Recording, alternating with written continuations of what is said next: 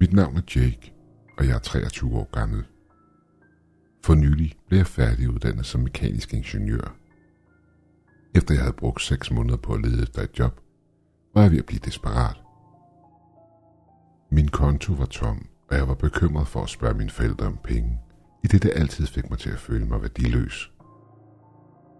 Jeg var så desperat, at jeg stoppede med at lede efter behagelige kontorjobs og så på alt, hvad jeg kunne komme i nærheden af. Til sidst fandt jeg endelig et job på et containerskib. Lønnen var underlig nok god. Jobbet betalte 500 dollars om ugen, hvilket var 3.000 dollars om måneden. Det fangede min nysgerrighed, for at sige det mildt. Jeg ringede med det samme til nummeret, og her er samtalen, der fulgte. Well, by tipping. Hvordan kan jeg hjælpe dig? Hej, mit navn er Jack Smith, og jeg ringer angående maskinmesterjobbet. Kvindens stemme ændrer sig med det samme. Den virkede nu næsten ynkelig. Det du gør, Mr. Smith, er, at du sender dit resume til firmaets e-mail, og så kontakter vi dig efterfølgende med resultatet. Jeg sendte mit resume med det samme med mine eksamenspapirer, samt den basale info omkring mig selv og det, at jeg talte fem sprog. Efter en dag modtog jeg en mail fra dem, der fortalte, at de ønskede at have et interview over Skype.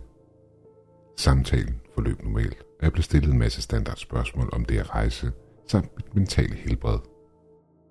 Den efterfølgende dag modtog jeg endnu en mail fra dem, der fortalte mig, at jeg havde fået jobbet.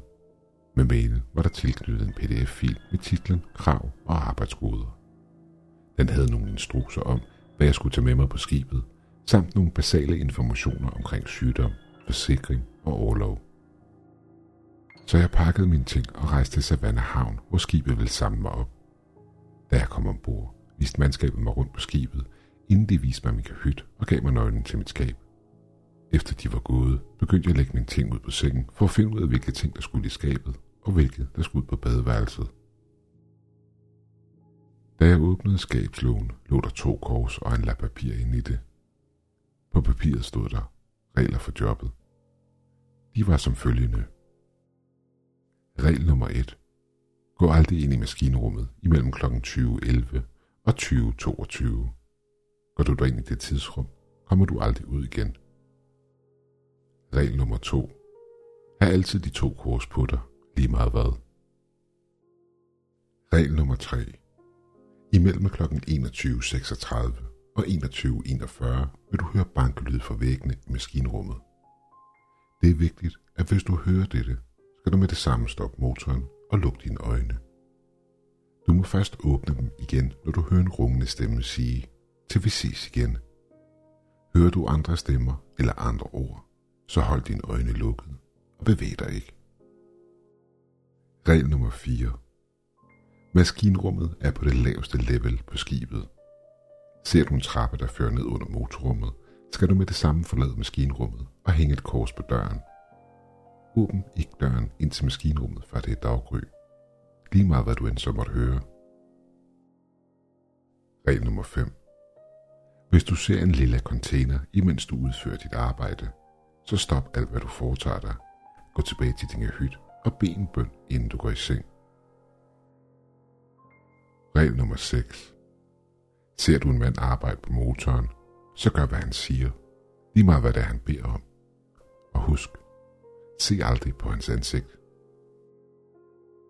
Til at starte med var jeg skeptisk og troede, det var et dårligt forsøg på humor. Men nu, nu er jeg glad for, at jeg holdt mig til reglerne. Jeg blev overbevist om, at de var virkelige, da jeg fulgte regel nummer 3 og redde min røv for hvad min kollega sagde ville have været en forfærdelig smertefuld død. Alt det her skete for to måneder siden, og jeg ved nu med sikkerhed, at jeg ved det her job. Lønnen er simpelthen for god til at sige nej og finde noget andet. Plus det, at jeg har brug for spændingen. Men min vagt starter om 5 minutter. Jeg vil holde jer opdateret og fortælle jer nogle af de historier, jeg har hørt om skibet, og selvfølgelig også nogle af mine oplevelser med reglerne. Hej igen. Jeg kan glæde mig over, at jeg skriver det her så tidligt. I går nat så jeg den lille container, og jeg kunne gå til min kahyt og få noget søvn. Så jeg har lige stået op og har sat mig til computeren for at skrive det her, da jeg ved, I er tålmodige. Der var så mange ting, jeg ikke fik fortalt i går, så jeg tror, jeg vil starte med skibets historie. Som sagt så så jeg den lille container og gjorde som reglen sagde. Det lykkedes mig at spise frokost med et par af fyrene fra dagsholdet. Flinke fyre. Jeg fortalte dem, hvad der var sket på min vagt, og de fortalte mig følgende. Mate, skibet her hedder SS Orang Medan. Har du nogensinde hørt om det? Nej, det tror jeg ikke, svarede jeg. Men navnet på skibet hedder SS John Coping, sagde jeg med et bedre vidende smil på læben. Hvis du ønsker at overleve på det her skib, så skal du holde din kæft og lytte, svarede han aggressivt tilbage. Undskyld, svarede jeg en smule nervøs. Han så på mig og begyndte så at fortælle mig om skibet Orang Medan. Skibet sendte et uhyggeligt SOS i morskoder i juni 1947, og to amerikanske fartøjer, der gik under navnet City of Baltimore Silverstar modtog en besked, der lød. Vi svæver alle sammen. Alle officerer og kaptajnen er døde. Muligvis er hele mandskabet dødt. Efter de modtog en uforståelig besked igennem morskoderne igen, lykkedes det dem at fange to ord yderligere i en af beskederne. Ordene var, jeg dør. Svinene højere op i jakkesæt påstod, at mandskabet var døde på grund af noget farligt materiale, der ikke var sikret ordentligt under turen. Men lad mig fortælle dig, hvad der virkelig skete. Fuckhoderne fra CIA transporterede tysk teknologi fra 2. verdenskrig, og imellem dem var en container, nærmere en lille en af slagsen. En, der efter sine skulle indeholde forskellige kemikalier. Men mandskabet rapporterede, at de hørte underlige lyde fra den. Inden SOS-beskeden blev sendt, rapporterede fyrene, der havde ansvaret for lasten, at containeren var åben, og der var et pentagram malet i blod på indersiden af den. Folkene bag den hemmelige last fortalte os, at skibet sank. Men vi ved, at det ikke er tilfældet. Da han var færdig med sin historie, var jeg skræmt for videre sans, i det jeg tænkte på de regler, jeg havde fundet i mit skab. Men eftersom jeg stadig var i live, selv efter at have mødt, hvad reglerne advarede mig imod, så besluttede jeg mig for at blive på skibet og fortsætte mit arbejde. Men nu da I kender lidt til skibets historie, så lad mig fortælle lidt om mit møde med de lokale. Den første regel er den vigtigste. Lad mig fortælle jer hvorfor. Ser I, jeg havde fået en ny kollega på nattevagten, og det at vores vagt starter kl. 20, gav mig ikke muligheden for at give ham listen med regler. Staklen gik ind i maskinerummet kl. 20.10 og begyndte at tjekke motoren og benzinindtag. Jeg løb imod maskinrummet, men nåede ham ikke i tide. Jeg nåede frem og så igennem den åbne dør, at han lå op på motoren på ryggen, imens varmen fra motoren kogte imod hans hud, alt imens skabningen stod foran ham. Væsenet var tre meter højt og havde pigge, der strakte sig fra halsen og hele vejen ned til dens hale. Dens mund var et massivt virvar af sylespidse tænder, der visse steder stak igennem huden omkring dens mund. Skabningen smilede til mig.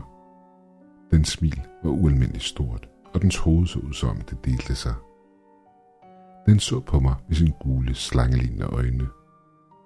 Jeg pissede næsten i bukserne af skræk. Den greb min kollega i munden og kastede hans livløse krop imod alt, hvad den kunne komme i nærheden af.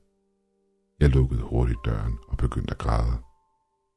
Alt der var at høre var dødsgrine fra min kollega, efterfulgt af komplet stillhed.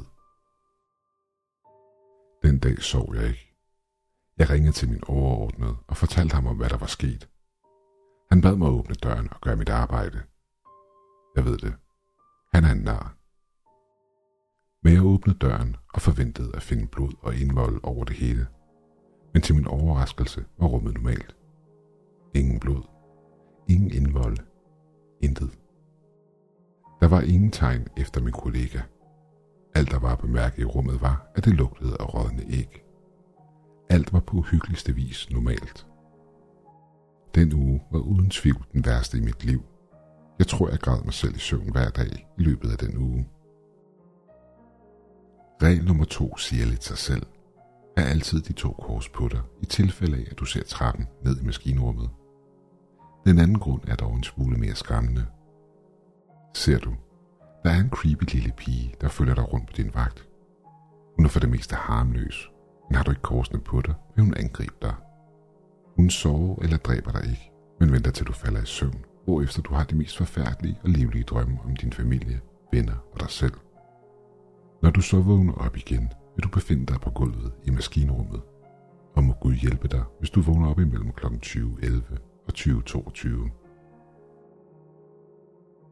En lidt glædelig nyhed er dog, at jeg nu har fået en spøgelsesven. Da skibet angiveligt sank, var der en hund ombord, og han er åbenbart et spøgelse nu. Han er en meget livlig fyr, og udover at hans øjne er helt hvide og udstråler lys, plus det, at hans krop er helt sort, så holder jeg meget af ham. Hans navn er Max, og han har allerede reddet min røv to gange. Den lille pige er bange for ham, og hans øjne virker til at skifte til en dyb rød, hver gang containeren dukker op. Jeg ville dog ønske, at alle spøgelserne ombord var som Max, men desværre er det ikke tilfældet. Men det er alt den tid, jeg har for nu. Idioterne fra dagsholdet ved ikke, hvordan en motor virker, og har spurgt efter min hjælp. Jeg lover at fortælle jer nogle af mine andre historier på et senere tidspunkt. Men indtil da, pas på jer selv. Jeg har så meget at fortælle jer, siden sidste gang I fik en update. Jeg tænker, at jeg starter med rækkefølgen af regler, så jeg har en idé om det liv, jeg lever ombord på skibet. Og med det i mente vil jeg fortælle jer om min erfaring med regel nummer 3. Efter fyrene fra dagsholdet fortalte mig om skibets historie, lavede jeg en smule research om vores creepy skib Orang Medan, og jeg har fundet en masse information. For det første er der anonyme rapporter, der siger, at tidspunktet, hvor besætningen døde, var imellem kl. 21.36 og 21.42. Skabningen fra containeren bandt deres sjæle til væggen i maskinrummet, og de ting, jeg hører dernede, minder meget om skrig for sjæle, der er fanget imellem efterlivet og vores verden. Lidt ligesom en plade, der kører på et endeløst repeat. Men informationerne var ikke tilfredsstillende for mig, da de ikke forklarede det, at man skulle være stille og ikke se, hvad der var, der foregik, indtil stemmen sagde ordene. Så jeg gravede en smule dybere for at finde ud af, hvad det var, jeg havde med at gøre, og det her er, hvad jeg fandt. Det endeløse loop, sjælene kører i, kan blive afbrudt af en begivenhed, der ikke skete på deres dødstidspunkt. Det kan være en lyd fra motoren, eller mig, der snakker, eller bevæger mig. Så nu ved jeg det. Det næste på listen er stemmen, der siger, til vi ses igen. Og til min overraskelse fandt jeg ud af, at det er stemmen fra det dæmonlignende væsen fra containeren, der forlader skibet via en portal til helvede. Jeg fandt ingen forklaringer på de andre stemmer, men jeg gætter på, at der er en revne i vores dimension, der skyldes den gigantiske kraft, der er krævet at binde alle de sjæle til skibets jernskrog, hvilket forresten er gift for dæmoner, da det ses som et helligt metal, så der har været brugt virkelig meget kraft på at gøre det. Grunden til ikke at se, hvad der laver lydene, så tror jeg, det er så dæmonen ikke ser dig. Det er en slags, du ser den, den ser dig. Og jeg er på ingen måde klar til at risikere mit liv for at finde ud af det. Jeg har overvejet grunden til den fjerde regel, og jeg tror, at selve trappen er portalen, som dæmonen fremkalder. Men jeg ved ikke, hvorfor den ikke er i synk med bankelydene, og jeg har ikke lyst til at finde ud af, hvorfor. Men nu da det creepy dæmonlort er vejen, så lad mig fortælle jer om, hvordan min kære Max redde min røv. Det har han forresten gjort tre gange indtil videre. Jeg startede min vagt, og da jeg allerede var blevet vant til Max, begyndte jeg at lede efter min spøgelsesven. Hver gang vi stoppede i en havn, købte jeg hundemad og noget tørret kød til ham fra det lokale marked, som man fik ved starten af hver min vagter. På grund af det her, så tror jeg, at han begyndte at holde af mig og ville passe på mig, imens jeg var inde i maskinrummet og tjekke motoren. Den første gang, han havde reddet min røv, var da jeg havde glemt det ene af mine kors. Normalt har jeg korsene på mig. Det ene i baglommen, og det andet i mit værktøjsbælte. Men den dag var jeg faldet i søvn med tøjet på, og det må være faldet ud, uden at jeg har lagt mærke til det. Jeg forlod min kahyt, uden at opdage, at jeg manglede et, og gik ud.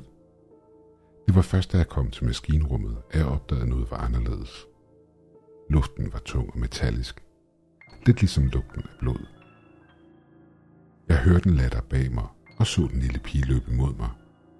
Jeg skreg som en sindssyg, hvilket er sjovt at tænke tilbage på nu. Men med et sprang min spøgelsesven ud fra skyggerne og gødede den mest redselsfulde lyd, jeg nogensinde har hørt. Det var som om, der var flere stemmer på én gang, og det sprang næsten mine trommehinder. Den lille pige væsede af ham og løb væk. Han eskorterede mig tilbage til min kahyt, hvor jeg kort efter fandt det andet kors. Den anden gang han reddede mig, var da jeg var i gang med at tjekke udstødningen på motoren.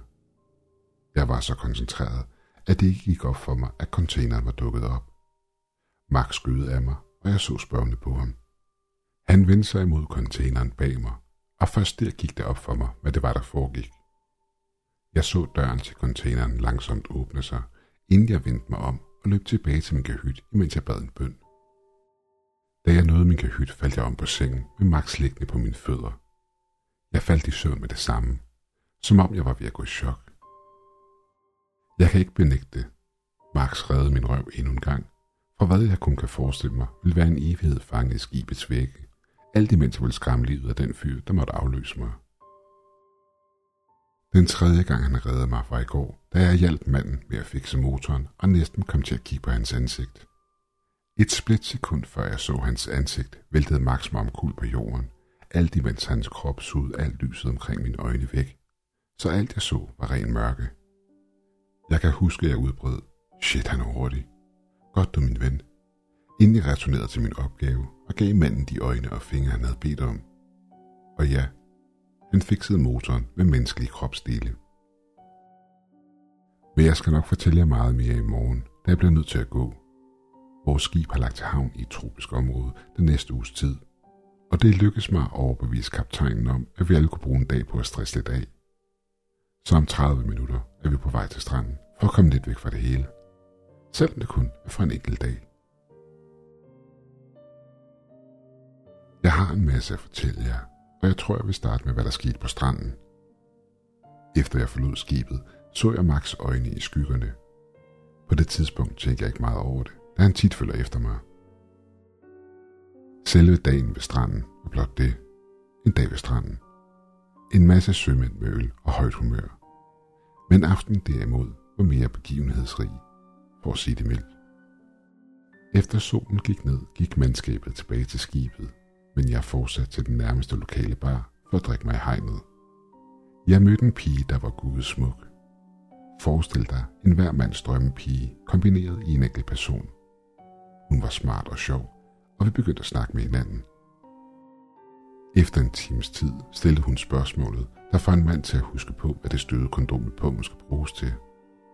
Vi forlod baren og gik ind i en lille nærliggende skov.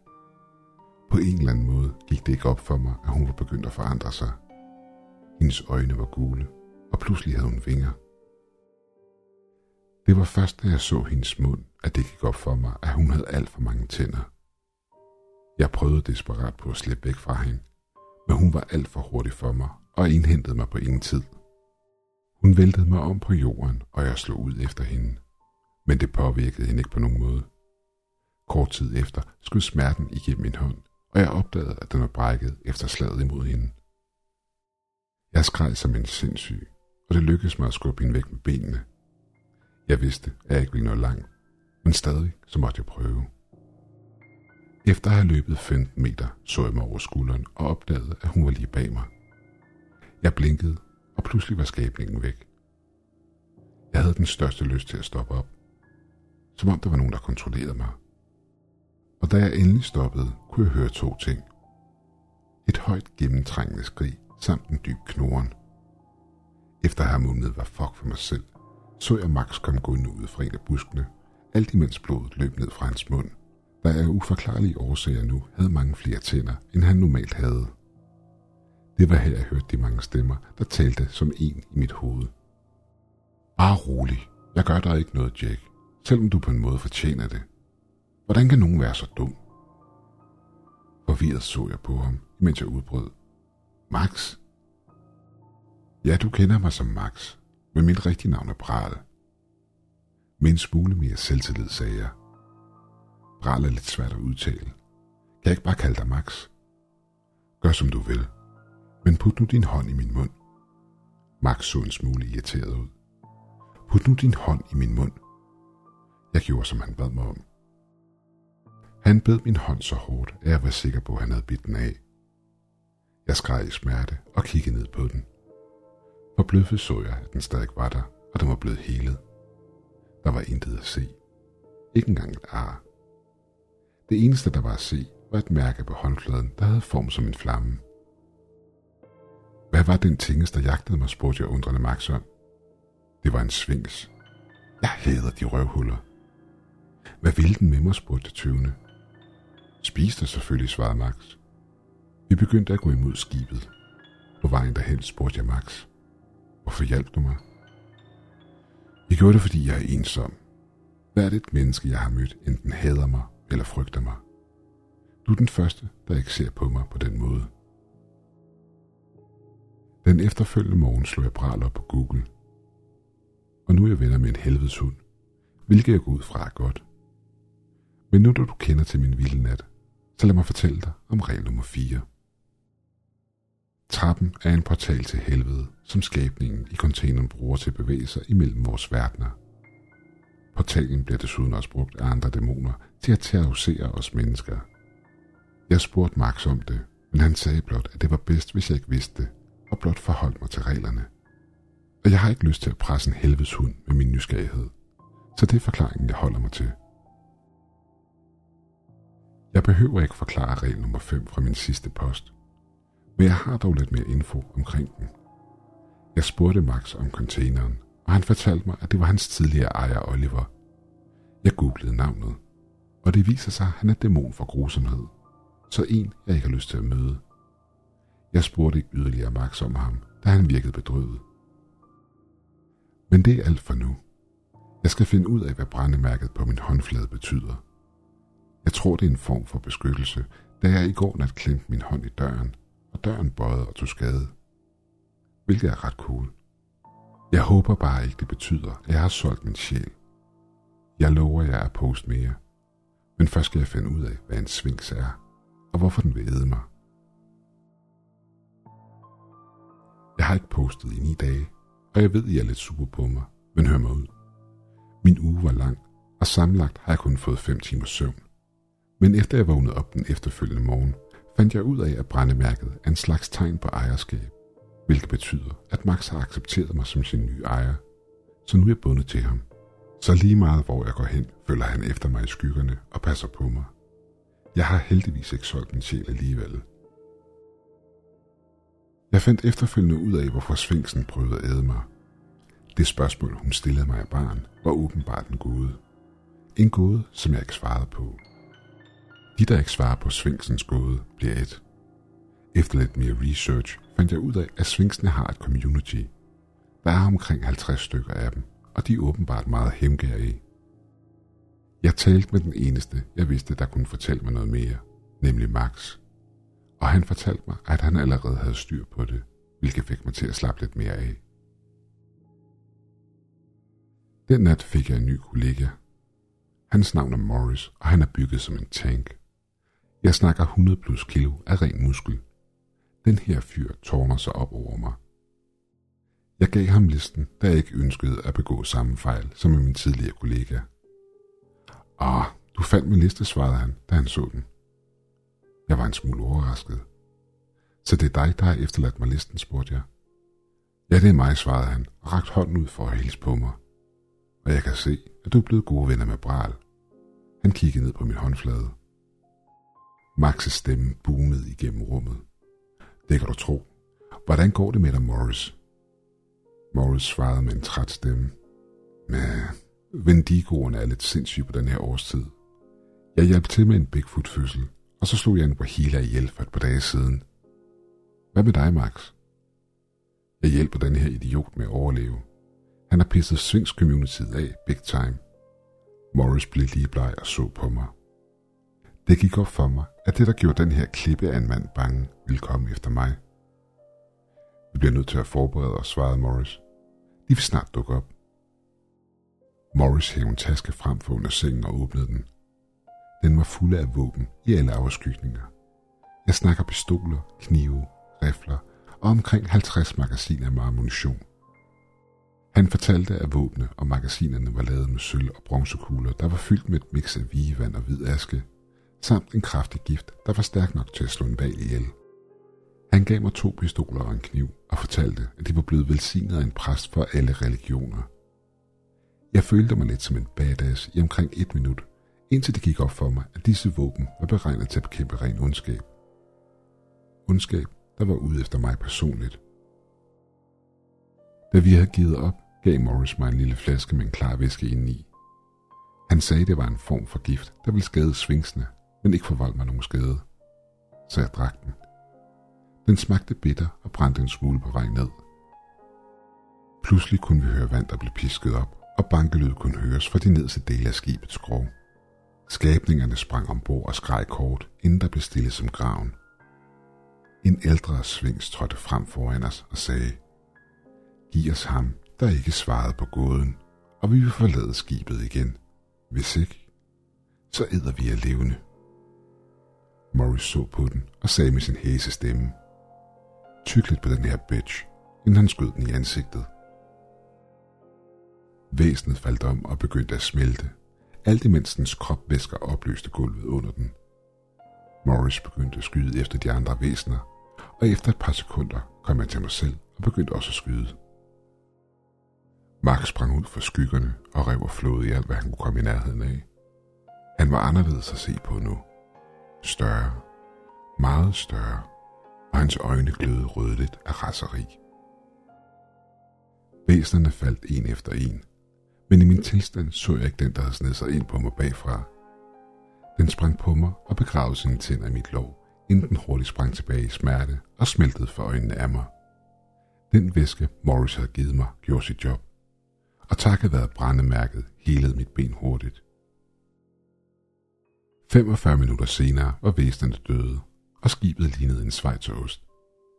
I vores intense kamp havde vi dog ikke set, at containeren var dukket op. Da jeg så på den, var alt jeg så gule øjne. Jeg kunne mærke øjnene stige direkte i min sjæl. Jeg hørte Max hyle, og kort tid efter hørte jeg Max' stemme i mit hoved, der råbte, Han er her! Jeg vidste, hvem det var. Det var Oliver, og han ønskede mig død. Luften omkring mig blev tungere og koldere. Pludselig kunne jeg lugte rådne æg. Jeg kunne mærke hver en monokyle af ondskab, der pulserede ud fra det her væsen. Oliver talte med en stemme, der fik min øre til at bløde. Jeg kunne mærke, at han var vred. Vred på mig for at have taget hans hund. Og den eneste måde, han kunne få Max tilbage på, var ved at dræbe mig. Pludselig sprang en svings frem fra mørket og op på ryggen af Oliver. Så snart den rørte ved dæmonen, sprang svingsen til atomer. Dæmonen smilede. Jeg hævede mit våben og skød. Dæmonen forsvandt, og det samme gjorde containeren. Men jeg ved, at han holder øje med mig. Jeg ser hans gule øjne i vandet, og jeg ved, der ikke går lang tid, før jeg dummer mig med hensyn til reglerne. Og jeg ved, det er det, han regner med. Alt han skal, er blot at vente på, at det sker.